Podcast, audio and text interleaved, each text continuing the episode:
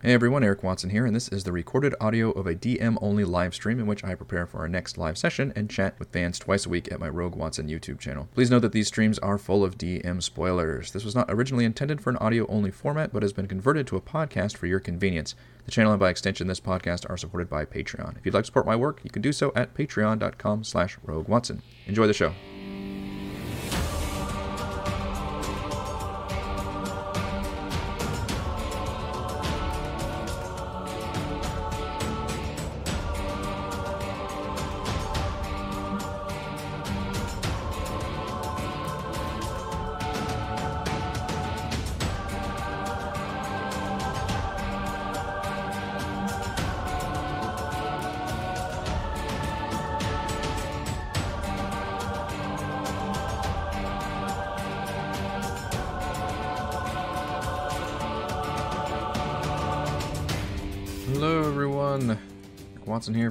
Player of games, writer of words, recorder of videos, and tabletop role playing aficionado. Welcome to the Monday edition of my bi weekly behind the scenes DM only live stream crafting Icewind Dale, in which I built and, and prepare for our next session of Rime of the Frostmaiden. I'm back! Huzzah!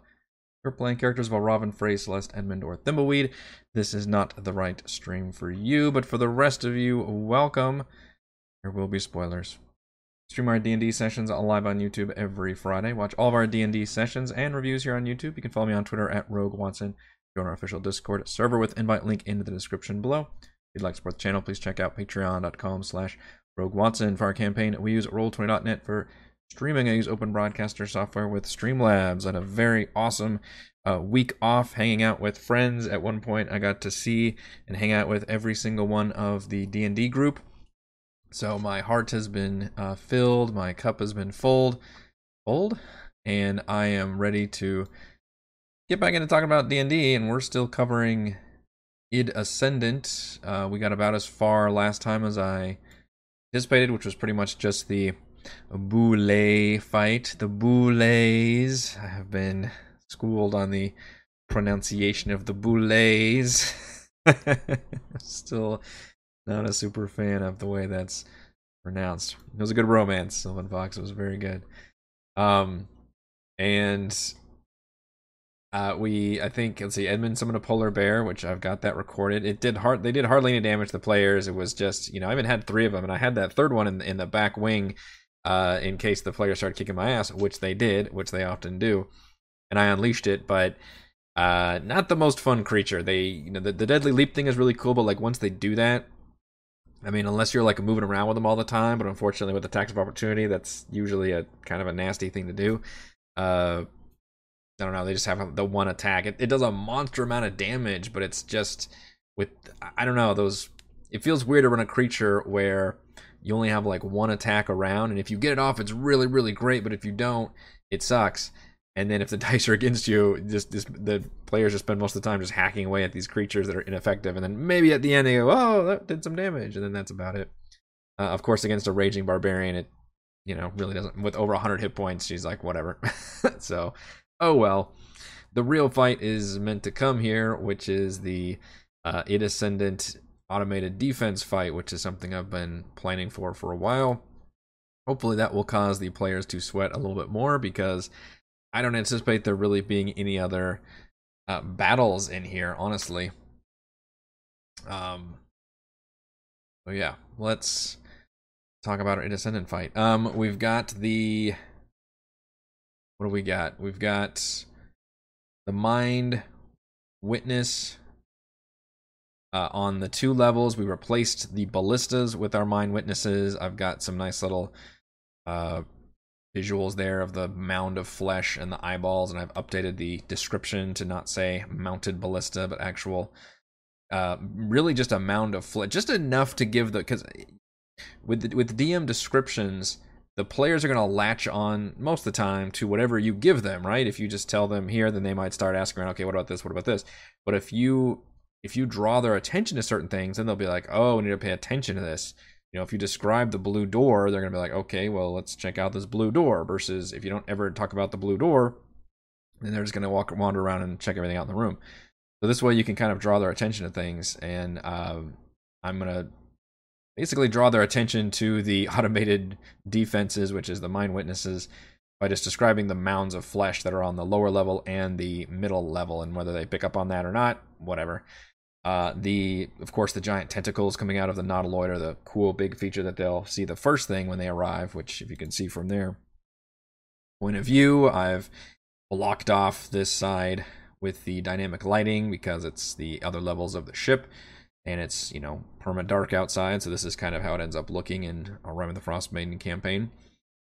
And I did go ahead and block off which I think it is by default uh, the ship level because it says five feet. Now there's not really a good way to do this in roll 20 you either have to give them no vision or, or all the vision although now you can recently change it where you can see um, one way and not the other. So what I can do with the, especially with ships, is uh, once they're on the ship, they can then see out of the ship. It probably doesn't matter too much once they're on the ship, but it is kind of a cool feature.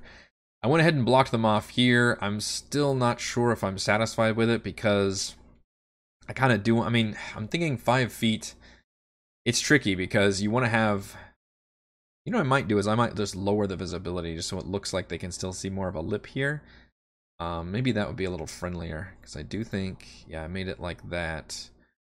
What if we were to just make that a little smaller? Oh, you can see it does not real time. That's pretty cool. And can I can I grab it? See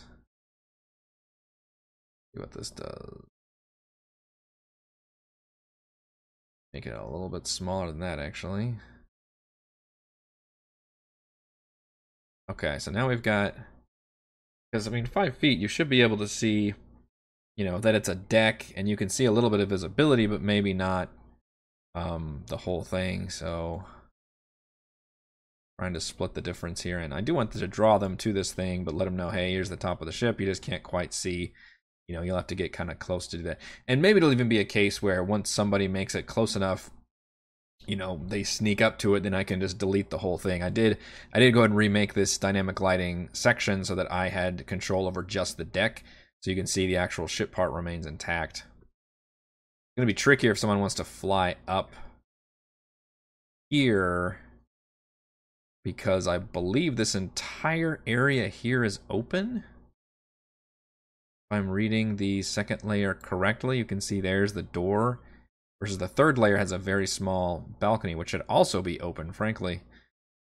So in case people want to fly up and engage multiple sections of the ship at one time, I should probably prepare uh, the map for that. So let's make sure and make this more of a wall. Polygon in line. Do that. So cut off from each level. Still up here. If they come up to the third level, which they could do. Cut that off as well. I'm not really going to make this look very attractive because it really doesn't need to be. Yeah. I'm thinking we don't need dynamic lighting here then at all. Because this area is open and it'd be cooler if they were like kind of, you know, if they were literally flying around, they could just fly around here. So if that's the case, we need to actually delete part of it, not all of it. Fortunately, dynamic lighting. It drew most of it, so we'll have to redo some starting here. Fun part of roll 20 prep. Paint around the ship. Like that. Because then if they fly up, they should have full view of the second layer, essentially. I don't see the reason to put uh, any of this in dynamic lighting. Once they're up high enough, you can just see it. Fences ignore Celeste. Yeah, I think that's the idea. Um, did I put these on the map layer the token layer? On the map layer, okay. Which means by the time they get up to here or here, I need to uh, initiate the defenses because I'm not going to try to go to the map layer and put them on the GM layer at this point. That's too late for that. Uh, but yeah, I like the idea of the defenses ignoring um, Celeste like they're trained to, but unfortunately it's... And I don't really have a reason for why the defenses are attacking the players other than I just want them to. it's just exciting that way. Uh, it's narratively satisfying. It's um, to lead to a fun battle. Uh, it doesn't make any sense story wise for if the ceramorph if if the gnome ceramorphs are competent and aware that the psi crystal is coming towards them, then there's no reason why they would have the uh, the defenses activated to obliterate any enemies. Now you could argue either a they're not fully uh, competent or uh, planning on, or, or they don't know about the psi crystal approaching, so maybe that's the case.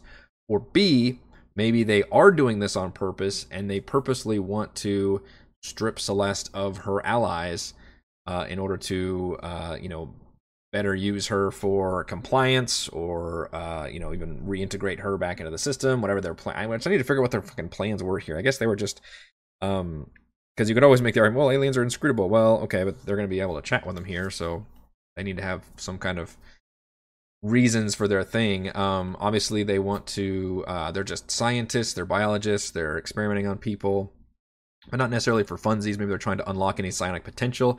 Maybe they're kind of gene splicing, when they're looking for potential um, races or creatures that would make good candidates for ceramorphosis. Uh, so maybe the first step is doing these kind of psionic enhancements to see how it would hold up, and therefore they don't get any kind of rejects like the gnome ceramorph squidlings, which are, are not children. They don't because the ceramorphs don't, uh, as far as I'm aware, reproduce uh, that way. Instead, um, they uh, they create uh, new ones by uh, it's the whole Baldur's Gate three intro, right? They like the little the slug gets into your ear and devours the brain and turns you into a a mind flayer.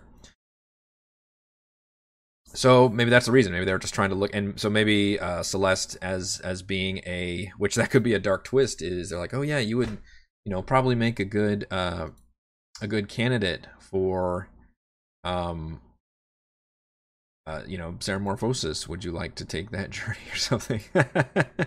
like, uh, maybe not but uh science they get they got her killed uh maybe but maybe that's maybe that's their plan is to get rid of her allies or maybe it's maybe they have no plan and the ship is just acting on its own. And again because of the way combat works and it just breaks up in a few seconds you know you, you could have three four combat rounds go by before one of the gnome ceramorphs realizes like, oh shit, it's you know, honey, the package is here, and uh, we need to turn off the barking dog, uh, the the doorbell alarm that we have set up, and and let the package through, that kind of a deal. And and really, and I really want to play up the comedy angle. I, I want I want this to be a fun twist where it's initially like this scary ass, you know, alien ship. They're gonna get a chance to explore a little bit and maybe roll some Arcana checks and, and figure out that this is a freaking nautiloid, uh, nautiloid that uh, that's designed for mind flayers that travel through the stars and just uh, you know nasty, nasty uh, bunch of creatures. And then these you know eyeballs come out, start shooting laser beams at the players, and what I think I've settled on, which is this uh, creature here at, in, to replace the flesh golem, uh, which is a gear keeper construct. I believe this is from is it Exandria's? I think, or it was a guide, guide to Wildemount, I believe um, which is just a ball of whirling death because I like the combination of the organic defenses from which are the mind witness. Essentially, they're, they're not. By the way, I'm, I'm using mind witness. They're not literally mind witnesses. They are, um, they're just mount like eyeballs that appear out of the ship and fire all the the eyeball beams. I'm using the mind witness stat block to run those beams, so that's how the ship is going to attack.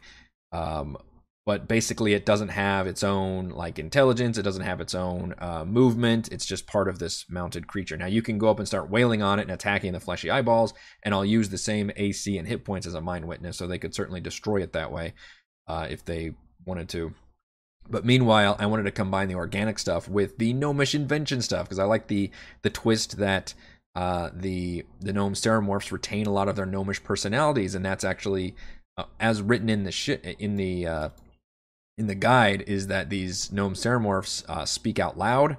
Um, they uh, they don't use uh, telepathy. They use either gnomish or undercommon, uh, undercommon with an accent best described as gooey, and they all have their fun little uh, personality traits. So I I really am looking forward to running this as a, a number one terrifying combat encounter with this whirling blade thing of death. Uh, that's what is that CR10? I mean, this is basically like a huge boss fight coming that the players. I would assume they're going to be like, okay, we need to prepare. We're about to go in like this dungeon, and it's going to be a slow burn. And that's not at all what I'm doing here. Instead, the the spaceship is almost not even a dungeon crawl at all. Instead, it is all one big combat encounter. And hopefully, my players do get a little fun with it. And I I do plan on sharing um, the handout which is this one that we made, I think, uh, two weeks ago. Literally based on the cross section of the ship that's here on this map. I just cropped it and made it a, a handout that they can look at.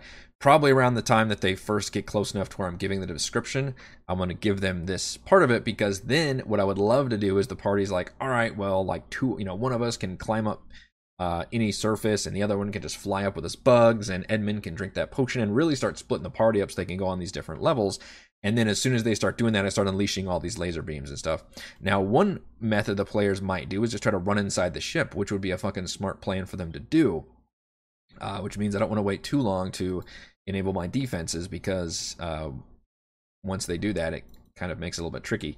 Um, in that case, I this thing, let's see, what is its locomotion? It moves 60 feet. Okay, and I would probably have it where it can um, effectively have a climb speed where because it like rolls around in the battlefield with its sword arms. So I'm thinking it would be able to climb up any surface. So in that case, in case they basically the the first door down here is uh, I don't think it's locked, but it's supposed to be closed shut to where it actually takes a, a check to get through. Double door is iced shut but not locked. Character uses action to try to wrench open the doors, doing so with a successful DC 14 athletics check. I will probably raise that a little bit because I'm raising everything. Um, so they that'll be a little bit of a conundrum for the players because it'll take a little bit of a check to actually open these doors while they're getting blasted and attacked by things. But if they make it up to the second or third layers, that's a little trickier because the second layer is completely open and even has stairs that go up or down. So there's not a whole lot of uh, defenses here. Now you could rule that this door right here is closed. Let's see if that has that in there. And for the battle deck, flesh door leads to Area 5, which by the way, they're like sphincters. It's really gross um, the way they open and close. Yeah, in this case, the ballistas are marvel of gnomish over engineering. So I am um, uh, separating that a little bit. I'm making the ballistas instead the organic part, and then it's the flesh golem, which was the fleshy part of the. I realized I just swapped them. In, in, the original adventure, the ballistas were the organic gnomish thing, and the flesh golem was the nasty flesh creature. In this case, I swapped it and made the ballistas the nasty flesh creatures, and then the instead of a flesh golem, I made hopefully a much more interesting and much more powerful. Uh, construct that's got all kinds of fun abilities and will run around the battlefield and basically just soak up damage really i mean it's got a really neat ability where it constantly does damage uh, to everybody nearby it's got a shotgun blast of shrapnel. It can do uh, melee and range attacks. It's got damage resistance. But honestly, it's just got AC of 18 and 160 hit points. It's just going to stay around for a while. The players don't necessarily have to win this battle either. I'm going to try and keep them in it as long as I can to make it fun. Um, but at some point, either you know one side or the other is getting their ass kicked, and I finally will step in with uh, one of the mind flayers at least to shut shit down, or the players will have made it far enough inside this dungeon where it becomes uh, like I kind of have to shut shit down, which which could be interesting. If it could be just a, a mobility thing where if somebody makes it in like, hey, you need to call off your things or something, and and maybe the mind flayer, you know, if they keep if somebody does make it inside and it's not Celeste, maybe the mind flayer's first response, and you notice I put a carrying crawl with each one, would be to attack, you know, want to attack or something. Um, and then of course the players would be able to try to respond, but maybe Celeste would be the only one that would actually do something like that think is the third one. Yeah, this outer area is also open, so we need to uh, delete that and redo that one as well. It's a little bit more sense in case they, because they they have so many good mobility options. I want to give them the option to um, assault this ship in different directions. I just got to be prepared for them to do that. Yeah, I think that's better. Okay, so just to test it. I were to take Frey and put her here, then she can see the outer balcony of this one. It looks kind of weird on the Roll20 map, but oh well. Then if you were to go here, You can see this whole thing, which I need to put him on the GM layer, I realize, because that whole thing is open. Back there. This guy will just be deployed whenever. I mean, hoping that I can move the players a little bit up, but you know, maybe if you know somebody like Edmund decides to drink a potion and fly up, or Thimbleweed, and and if anybody starts flying up and actually like poking the mound or getting too close, then I will immediately initiate combat and fuck whoever the positioning is for everybody else. Like we're just going with that. I would imagine most players, um, at least my players as well, aren't going to try to solve a difficult fight by moving deeper into the dungeon. So I, I can probably safely assume that they're just going to fight this uh, to the death, which is fine. That's like I said, they don't have. It's not necessarily has to last that long. Maybe it will. Maybe if the fight's just going really well, and you know I'm down to like nothing left, and then finally I have one of the mind flayers come in and be like, "Oh, so sorry, it's." Oh, it's you. You made it. Let me turn off these things. And he'll, like, you know, touch his head for a second and then immediately shut everything down. Um, but I do like the threat, especially if I can keep at least the two Mind Witness laser blasts alive, or, or maybe even the robot thing. The fact that the Mind Flayers have those things at their beck and call, so that during the next big social negotiation scene where they, you know, invite um, Celeste and, and uh, to give them the Psi Crystal and do all that, and uh, they've got that in their back pocket that they could try and uh, pretty much threaten the players with. Turn those defenses back on. Really excited to use all these laser eyes. Uses its eye ray three times. It's also a case. I remember when I did the Beholder fight in Tomb, where uh, and this is gonna be a good case for uh, uh, for Token Fate, which is the uh, tool I use to randomly target different player characters. Not only could I use that here for every single eye blast, but I could also have the players themselves roll d6s to determine what ray they'd be hit by. I think that was really fun and gave the players even more interaction in the fight and then made it so, you know, once they started learning what all the rays did, they're like, oh no, not that one. Like that. That'd be a, blast. I'll have to remember to incorporate that. Uh, use the token fate A to kind of randomly do whatever damage because I don't think again these are just automated defenses. They don't really have any intelligence in terms of trying to you know target the low uh you know wisdom, trying to you know like target the uh barbarian with psychic ray or fear ray or something like that versus the stunning or telekinetic ray. They wouldn't necessarily have the intelligence to do that, which is why it swings that in the player's favor a bit. But that's also why I've got two of them plus a giant rotating sword ball of death.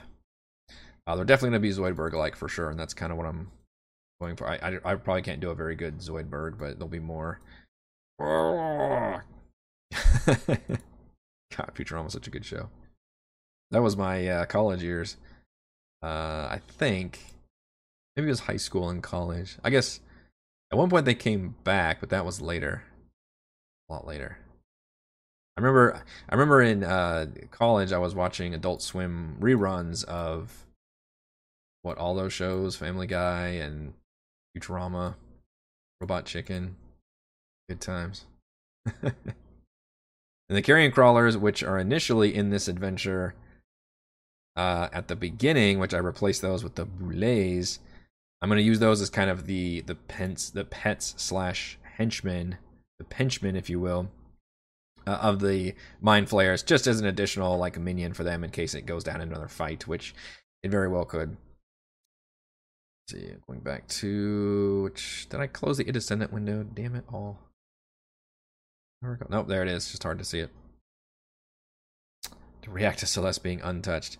That's true. Um, I will have to remember to not assign her to the random token fate. That is that is my goal. I need to make a note for myself. Do not attack Celeste. What the tricky thing is, I don't think I can stop the bladed thing from attacking because it's just any creature that starts to turn within five feet takes 1d8 slashing damage. So it would try to not target her, or maybe maybe this one doesn't. Maybe it's just the automated defenses that would know not to target the Psi Crystal. But maybe the Gatekeeper construct, uh, the Gearkeeper. I don't know. But it would certainly, yeah, I would certainly try to not attack her. Probably. Opportunity attacks against it have disadvantage. That's kind of nice. I can really roll around. always get in the middle of people. Obviously, Edmund restraining this thing is going to suck.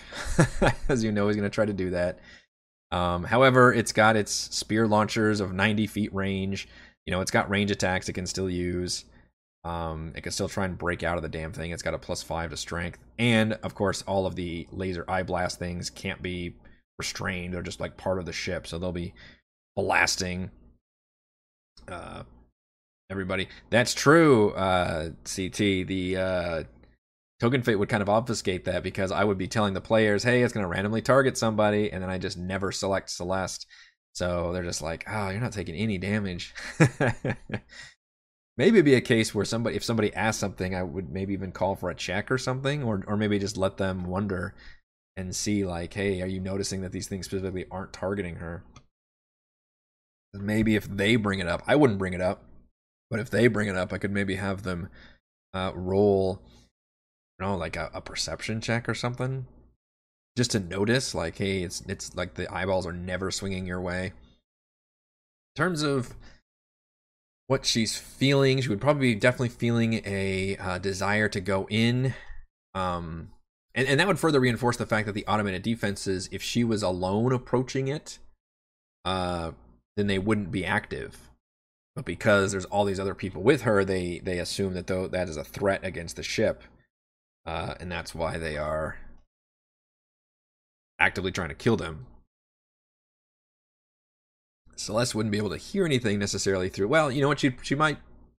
Maybe she's the one that hears um, a a telepathic message going out to her. That's the equivalent of like you know intruder alert, intruder alert, defense is activated, and then um, you know maybe deploy countermeasures. You know some kind of almost robotic defensive sounding voice.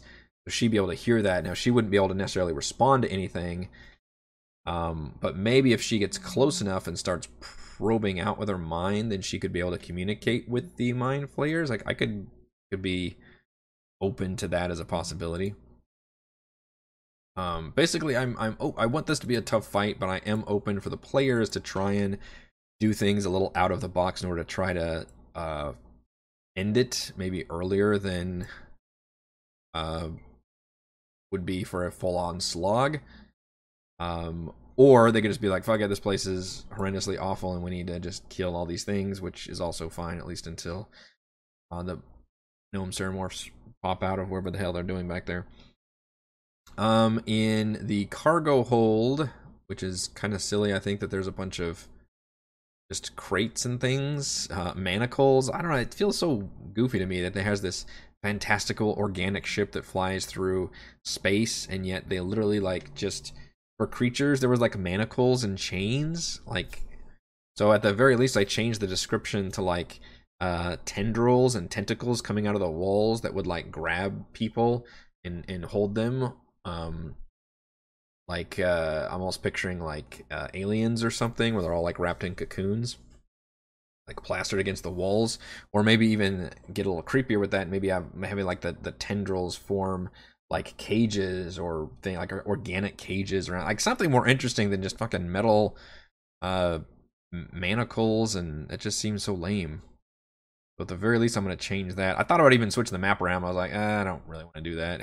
It's a lot um, I can keep at least the crates and barrels and things because that's the world they're dealing with. So I guess they would be pulling these things up for supplies. I do love that there are two barrels of a pink slurry made from humanoid brains. I'm definitely keeping that. Uh, there's oh ship keeps yelling at her to defend it. That's interesting. That's interesting. no, I don't. I don't think that would be the case. Um, I don't I don't know if she would hear anything over the defenses blaring, but I would like the what, yeah, I, I, don't want to give her too much of a hint. I really want her to be kind of in the dark and to answer your question, uh, CT about the uh, giving her a, a, prep. I, I honestly don't. I, I kind of like the idea of like nobody is quite sure of what's going on here. She's not even sure if you know. She's like, wait, I thought I wasn't invited, or I have like a pulling here, but maybe if if she picks on it or the players pick up on it, I can clarify that like, yeah, you're not being targeted at all, but the others are. And maybe their decision is like, okay, we're gonna retreat, but you go forward. that would be an interesting development. Like they could pull back and maybe I, you know, fire. In fact, what is the range on the Mind Witness eye rays? Uh, 120 feet. That would be a bit of a bummer to retreat to in combat. I think at uh, what at average you're moving 60 feet if you're dashing, so I guess you're at least taking a full turn of getting blasted. But that would be a possibility. They could literally all of them retreat. Uh, the little death ball probably wouldn't even follow them that far. And uh, if just Celeste approached, then that would be one method. She could then uh, try and win over the the creatures at that point, and then that gets a little weird because then it leaves her alone to deal with the entire social situation by herself, and the other players unfortunately feel like they're kind of screwed. So hopefully the first conversation will be like, "Hey, uh, can you turn off the defenses for my buddies to at least come here and approach?" And that would take a little bit of convincing, but that would be another method that the players could do. I'm, I'm hoping, you know, we at least get through some rounds of combat and have some fun there. And it's very likely that my players won't think of any of this, um, at least until very late in the combat round when they're dealing with all these creatures and, and things that are happening. Um, I will probably deploy the blade thing um maybe on round maybe not on round two but maybe or yeah not on round one but maybe on round two so like round one would be the fleshy bits you know animating and attacking with all their laser eye rays and let the players deal with that however they want to maybe they're approaching maybe they're running for cover whatever they're doing trying to fly up and get different positioning and then round two i drop this freaking ball down uh, wherever I want. It's got a 60 foot range, so I'm not terribly concerned about um, where it actually gets deployed. I'm picturing it as as coming out of like I don't know, maybe the ship doesn't look very thick from here, but maybe like this compartment opens in the ceiling of maybe the third layer, so it drops down to the second layer, and then it can roll out from there. I don't know, something. Uh, it doesn't make any sense to come out of the cargo hold, I don't think. Or maybe it does. Maybe the well now because then that would open the doors for me for them. Uh yeah, so I'm gonna keep it as kind of detaching from the ship itself. Maybe it's got um like a fleshy it wouldn't be a fleshy sack. Uh how can I deploy this thing? Or maybe it would, maybe just a ball. It just looks like a flesh ball hanging, and then when it drops, it actually um the fleshy sack was just holding the uh, the the large death bladed ball thing in place. There's a wonderful image for you. Now, if they make it into the cargo hold, there is, of course, the laser rifles in there. Uh, that's the only real piece of loot. The laser rifles, see, three of them have been partially dismantled or non functional, the other three are intact. Each contains an energy cell that allows the rifle to be fired 30 times. Yay for keeping up with ammunition. energy cell cannot be recharged. Figure out how to fire and reload a laser rifle requires two successful intelligence checks. One to figure out how to fire it, another figure out how to load it. Each time a character makes a check, compare the truck nuts. that is kind of what I was picturing. Like the little dangling dice is just sitting there. this one would really look like a ball sack too, the way I'm picturing it. Just the one dangling from the from the ship. Each time a character makes a check, compare the check result. So is this supposed to be a one time when you first get this item you make two checks or is it supposed to be like literally every time you fire the fucking thing you're supposed to make intelligence checks. I fear it once you do it the one time I don't think you have to do that again. I also don't think this is that impressive of loot or maybe it is for uh, level 9 players.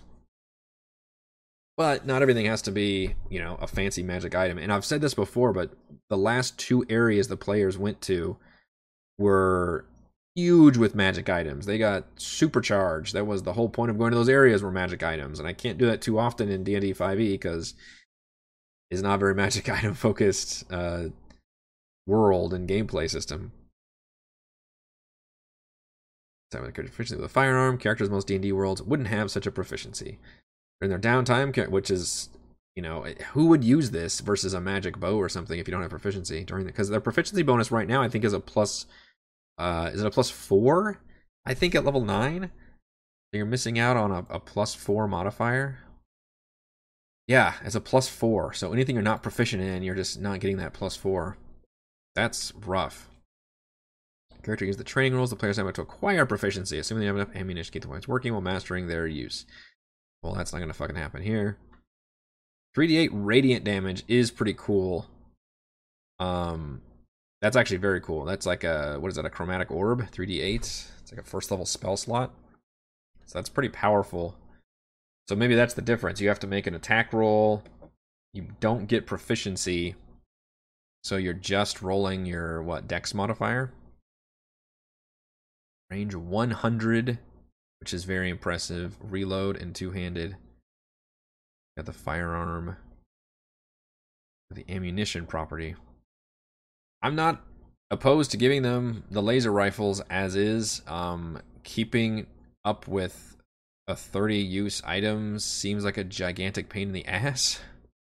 That uh, is one of the reasons why I don't like doing tracking ammunition in general in any games because it's a, pain in the ass. I don't like survival games for that reason, for the most part.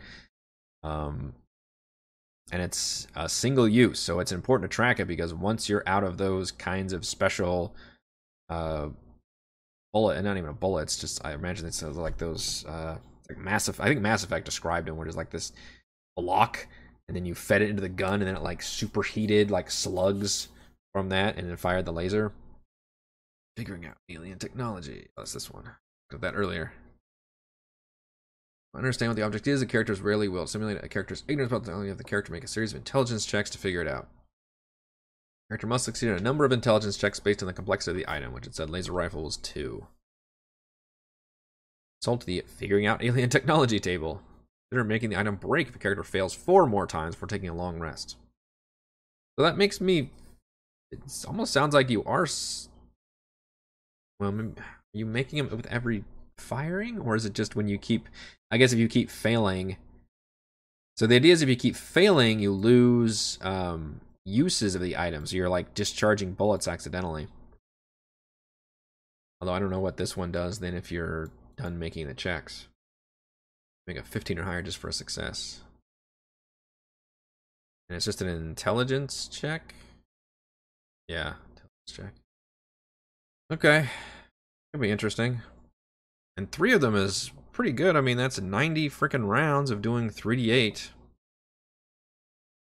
But I like the idea that they don't necessarily have proficiency. Now, you could almost argue that maybe Celeste has proficiency because she's got she's been fiddled with by the aliens. Um or or maybe you would just give her advantage on these checks or something. They still wouldn't necessarily be know how to wield these items maybe without going through ceramorphosis or being properly trained in their uses. I think the gnome ceramorphs also wield uh, laser pistols. My party read those rules a bunch of times and abandoned the items. Yeah, I feel like this is just too fiddly for what they're worth.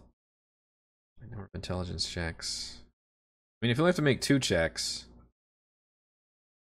but you have to make two successes, they become like a little bit of a skill challenge. So I guess you make one roll. Let's use, let's see, like Edmund would be interested in this item. He's got a high intelligence also. Edmund's got a plus four to his intelligence roll. So let's say Edmund makes uh, one roll 19 is a very much success. So he's figured out how to fire the weapon. Another roll, he makes a 9. So that means he's got a failure, and one charge or use is wasted. And he has disadvantage on the next check.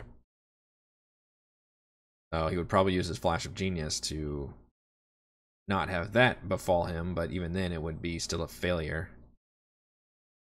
If the die, no, they forget it. You know, that's I've talked about that before, but you throw a bunch of stuff at them at the players, and some stuff sticks and some stuff doesn't. And sometimes I'm bummed about it, but other times I'm like, well, we'll just move on to the next one and maybe hope they'll uh, enjoy the next item or uh, allied NPC or something. Hard to tell sometimes whether uh, something will become like like uh, Edmund in the Bag of Tricks. Like he's just instantly, and any player could have gotten that and he's using that shit all the time. So that's just an example of one that is used quite a lot and is enjoyed by the player. Let's assume he has to make two more checks at disadvantage. It makes it 22. So he has succeeded in essentially three skill checks and only had one uh, super failure. Means what? You still have 29 uses of the item? That's a lot. The problem is, yeah, you only have your what is it, your dex to fire the damn thing. if it's a laser rifle. I assume it's dex to fire it. It's a ranged weapon, which is still uh that's still the rule. Almost argue it's intelligence versus dex, which would certainly make him happy. Hmm. I have mixed feelings, I guess, about uh, the laser rifles and uh, the rules behind them. I'd certainly be willing to solicit feedback on that. I, what I'm not wanting to do is to is to redesign them into powerful magic items that the players would really love. That's not really the goal here. I, I kind of like the idea of giving them kind of mundane weapons for the ship, but would be kind of fantastical weapons to the players. Um, but I'm not looking to give them a bunch of really fancy loot. The loot that they're looking to get here is the goddamn ship. So I'm not really into necessarily breaking my back over giving them really fancy equipment here. So, in other words, if I just give them the laser rifles at it as is, and they kind of shrug and be like, "Oh well, that's kind of neat," and just kind of throw in the pile, I'm not gonna feel that bad about it. Because yeah, they probably have cooler stuff. Yes. Cryogenic stasis pods, which are in here. I don't even know if I'm to use the gnome squidlings. Um, if I do, I would probably treat them more like face huggers. Maybe make them a little creepier. Because as written, they don't really do anything. I guess they, they can still extract brain. okay, so they can... They have a plus zero. That's bad. Doesn't have any spells. It's got a very weak mind tickle. But it still stuns. Be stunned until the next turn. Does stun equal incapacitation? I don't. It does. Okay, if you're stunned, you are incapacitated, which means you can have. This actually be a really deadly. You can have one of them stun, and the other one do extract brain. Jesus. One incapacitated creature. No, no, I'd be grappled by the squidling. So they actually have to use the tentacles first. Like I totally do like the fucking face huggers up against the glass thing in uh aliens, except this case they're I think they're in pools. Make these guys like because they're not again, they're not like baby ceramorphs, they're just like mutated um ones that were probably created from creatures uh, that were not didn't take to ceramorphosis for whatever reason, which is maybe partly what these um, adults are actually trying to do is find suitable hosts, basically. Spheres at cryogenic stasis pod designed to keep a gnome ceramorph or gnome squidling alive and healthy in a long voyage. The pods are non-functional unless the power core is fixed, which is beyond the ceramorph's capability. But I think the psi crystal does that, I think. The side of each sphere opens when a creature that has telepathy approaches within five feet of it. Half the door swings upward and half swings down to form a ramp.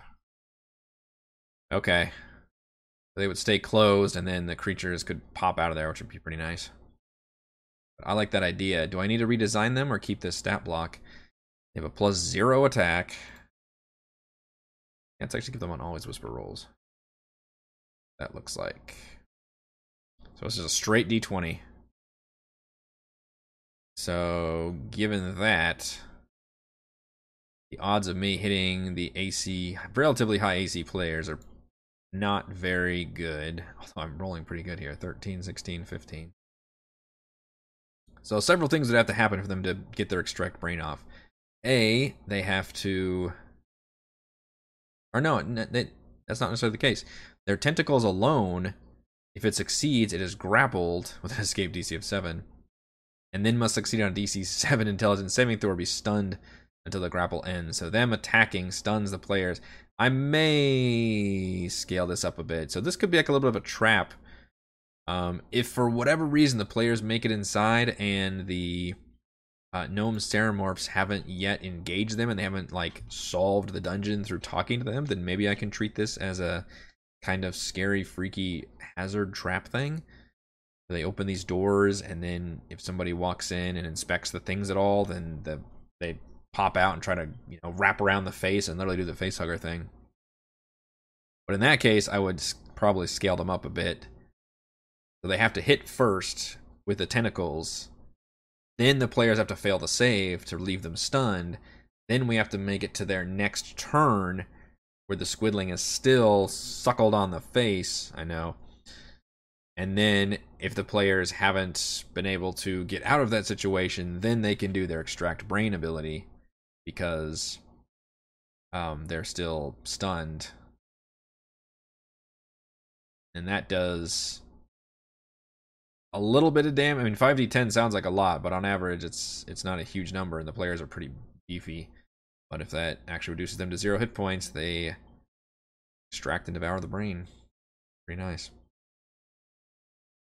What a way to go. Wouldn't do it to Celeste, though. Probably. I think I could split the difference between a gnome squidling and an actual adult Ceramorph. Extract Brain's already half. It's 10d10. Understand why. Why don't I just have the attack then bonus? Give them like a plus 3 attack. That would help. Instead of 2d10 plus 4, I give them 1d10. God, their stats are really garbage, though. Just to make it interesting, I mean, shit. Mind Tickle could be a little bit better, but maybe I wouldn't even give them Mind Tickle. Maybe I would just let them do their physical stuff, which I think would be more appropriate. Like if they're literally just mi- almost nearly mindless, uh, like mutated versions. That's probably how I'm gonna do this. So let's give them. Uh, wait, the adult gnome ceramorphs even escape DC nine against being grappled. Jesus. I don't know why that's so low. I guess the gnomes are really yeah, they have minus two. I just can't hang on because they're small gnomes. that's such a low DC. That's hilarious. Well, the escape DC can be low, but the intelligence save to avoid make that a 10 at least. We're gonna give them a plus four, and we're gonna up the damage to oh, the 10 plus 2. It's exactly half. Cracked brain, we can keep the same. Keep it a plus 4. Leave it at 5d10. And I'm honestly probably just to not use the mind tickle. I think that's the way I'm to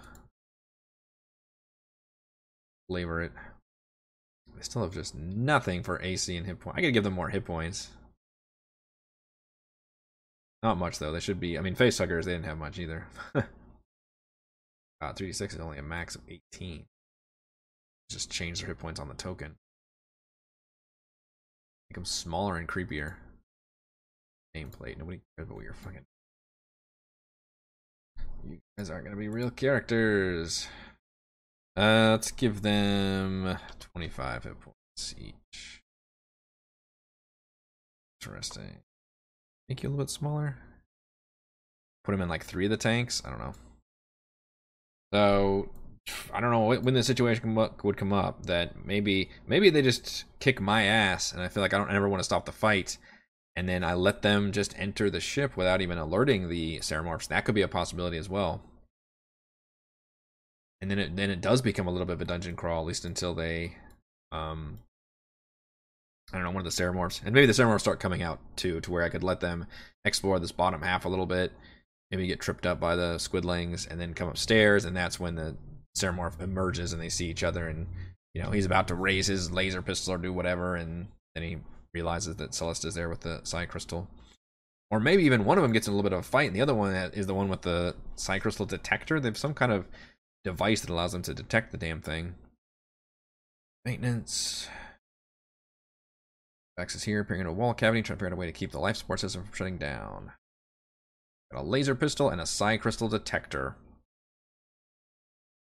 Black metal box the size of a bar of soap. It emits an audible clicking noise when a psi crystal within five miles of it. The closer the object gets to the psi crystal, the more rapid the clicks. He would have the information, I guess. Seven, which is the top. Using the orb on the ship's helm to communicate telepathically with the nautiloid, which is liquefied consciousness of several other mind flayers flowing through its veins. Awesome. The liquefied consciousnesses of several other mind flayers throwing flowing through its veins. That's pretty metal. a laser pistol, and a pacifier rod, which is literally like a fucking shock stick. Believe six inch long black metal rod has a button on top. Using an extra press the button causes the rod to emit a chirp. Any creature within 30 feet of the rod that isn't deafened as intelligence of 3 or lower must succeed a DC 13 con save or be incapacitated for a minute. 25% chance the rod breaks and becomes inoperable. That seems pretty strong. But intelligence of 3 or lower um, is just feral beasts, I think. And I don't see the players honestly battling too many of those from on out. Because like Yetis have intelligence, Mraz has intelligence. I'm trying to think of like bestial creatures that we still have left. Even things like crag cats, I think, are supposed to have some kind of intelligence to them. One's on the helm, talking with the ship, which means he would be running the defenses. But the other one is the one with the psi crystal thing, so he would be coming out, realizing the thing, and then he would have to telepathically talk um which uh, again I could have them just talk out loud because that's something that they're supposed to be doing. Even though they're mind flayers, they're kind of hilarious gnome versions of mind flayers. X stats for a roc. That's a good one. Although remember, I changed my roc quite a bit. Oh shit! good call. Roc's intelligence of three. that would be awful. DC 13 con saves. He's got a plus five. He's got a plus nine to con saves, but still like a 25% chance of failure. Yeah. I will say that I, I did change the roc around to where the the the play which this will be a case I'll have to remind them on a very big previously on, but the players actually uh released the what that uh ice figurine owl that attacked the Chardalyn dragon that brought the dragon down. And I I tried to flavor it where Auril herself came down and kind of healed the owl, and then it turned into like snowy mist, and then went off into uh, the direction of her island. And the idea is that that creature then becomes like her um, guardian, and then I would obviously just use the roc stat block, or, or maybe, and I, I haven't decided on what you know is going to happen with it. If it's going to uh, be a stand-in boss fight for her, if she's going to be able to attack with it, or something going on, but I would probably use a. I would just use the regular stat block. But I, I could also, as the DM, just say like it doesn't work on it, or not give them the pass power. I was actually picturing uh not this. I was picturing like a stun stick, something that did like, um, uh, like lightning damage, and then had a chance to stun somebody. So like literally like zzz, you know when you get knocked over, uh, like a uh, what do you fuck you call that that like police use with the little in God like a stun gun is what I'm picturing, but like a in a stick form, make so that make you have to hit somebody with it. That could be a fun magic item. In which case, there's probably not even a, a use on it. Although in this case, there's a 25% chance the rub breaks and becomes an op roll. I would probably do something like you still have to make an attack roll, and if you roll a one, then maybe it shocks you. it actually has a special like critical fail thing, just add a little bit of risk to it. Cold light rock with laser eyes sounds fucking cool.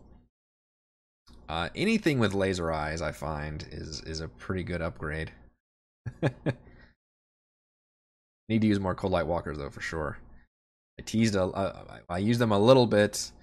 I guess I only used the one and I should probably use. I, I'm, I'm I was waffling back and forth on how often to use you know random encounters these days, and that those would be kind of the main ones they would get would be just seeing um, large forces of the Frostmaiden like scouring through the tundra now, trying to look for uh, any of the wizards or Chardalyn pieces or anything that would threaten her domain. But uh, I I would probably flavor it as something the players see, and not necessarily something they battle with. But Cold Light Walkers are a very cool stat block. And of course, worst case scenario, these dudes can activate a self-destruct sequence. They have to both do it. They can jointly activate the Nautiloid self-destruct system. Only if there's a good chance the ship's going to fall into the wrong hands or if they're forced to abandon ship. Which, I don't know when I'll be able to get that off. If for some reason it turns into a battle and they both end up upstairs, um, they would they would definitely do that as an option. Once the timer has begun, it can't be stopped. Count down the seconds from 60. Timer reaches zero, the ship disintegrates. An explosion bright enough to see from 10 towns. Any creature inside the ship within 60 feet of it when this occurs takes 20 d6 force damage. That's a pretty good chunk of damage. Ah, the telepathic distress beacon. Okay, so that's something that's still like uh, affecting everybody even when they get close. Table pressure, any creature that's gets two things together and triggering electrical discharge.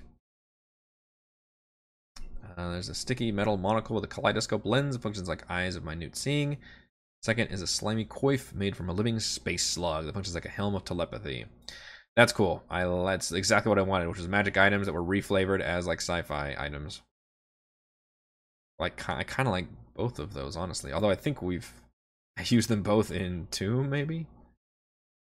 Pretty sure I used this one in Tomb. I think Manix had those glasses. Up the action to cast detect thoughts. Actually cast suggestion from oh okay i thought the telepathy just gave you telepathy but it does not it gives you detect thoughts and then allows you to cast suggestion uh, once per day which is pretty cool. I like the idea of to like have a living space slug that like attaches to your brain to do it though. That's cool and flavorful and i appreciate it. So yeah for uh this Friday, I think we're looking at a big battle, but there's a lot of different things that could happen from this battle. Uh, either the, with with the two basically the two mind witness stat blocks, uh, plus this gearkeeper construct uh, that will not be attacking Celeste, and it could go anywhere from the players kick my ass to where they're marching inside, and I let them I just let the dungeon crawl kind of play out a little bit more, or I kick their ass and I have to kind of um, pull back at uh, you know just whenever I feel like it, basically, and have the uh, mind flayers come out and say, "Oh, you brought the psi crystal, come on in." Or the players do something I haven't thought of, which is probably what's going to happen, and then I have to try to figure it out from there. But basically, this will be a unique case of the dungeon almost being completely active and kind of going hard at the players right from the start, rather than having them be drawn inside and have it be a slow burn of you know exploring all the little spaces although that could technically still happen if i wanted to we're keeping all the things on the table but the goal is to have a pretty scary battle up front and then lead into a, a twist which is that these are not scary horrifying aliens they're actually just friendly dudes their methods are certainly questionable and they have no morals whatsoever which should make things interesting uh, but otherwise, the players can hand over the psi crystal, power up the ship, and essentially gain, if if they're fine with it, gain the mind flayers as allies. Or maybe one scenario is they kill the mind flayers and take over the ship. That's something I would allow. It would be a little trickier for the players, but they could certainly try and do that. Or maybe they persuade the mind flayers and they come up with some kind of temporary alliance thing. I'm I'm open to all these eventualities, and I'm excited to see what the hell the players are going to do with them. But either way, I, I would very much like for them to gain this ship as a new mode of transportation because that takes care of pretty much all of their travel needs right there. All right, I think that will do it for this Monday edition of Crafting Icewind Dale. If you just if you enjoy the content, please check out patreon.com slash Watson. Shouts to Platinum patrons Joe, Will, Thomas, Adam, Stan, William, I'm Loud, Brandon, Genocider, David, Eclectic Roleplayer, Roll, Christopher, and Dig Dug DM. And gold patrons RPG Papercrafts Pretty Boy and Yuma, Marcus, Dead Lizard, Lion, Sam, Lumpy Spuds, Jerome, Nathan, Fasica Tortoise, and Scott. Thank you all very much for your support.